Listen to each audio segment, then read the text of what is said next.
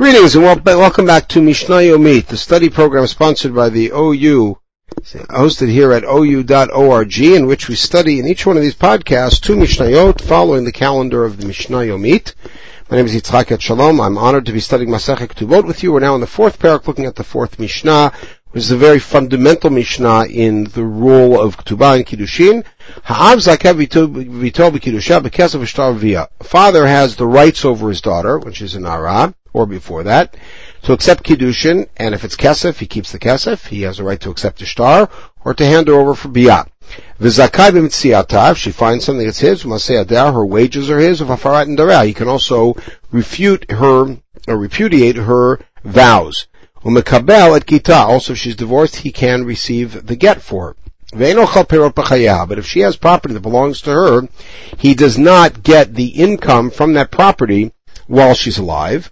But nisait, if she, when she marries, the yater alav baal, the husband has a leg up over the father's rights, previous rights. This is something we're going to deal with a lot in later prakim of the Masechet, is the property she brings in, which is essentially nichsei melog, property she brings in that belongs to her, but while they're married, he gets the income from the property, which we refer to as perot. Imagine a field with fruit, uh, the, the husband gets that. The husband is obligated to feed her.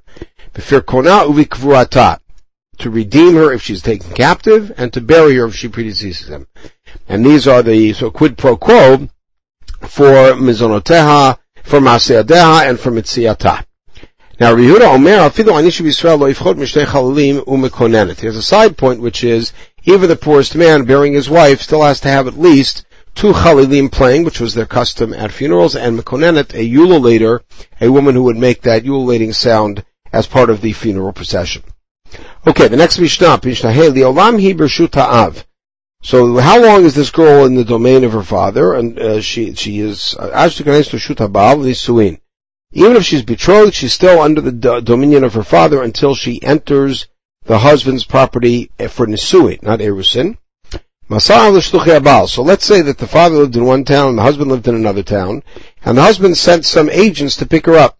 The minute he hands her over to those agents, she's already part of the Baal's family, and father no longer has those rights. Halacha Avim Abal, But if father accompanied them, or he sent those agents with them, Av, then she's still in the father's property until she's handed over to the husband himself.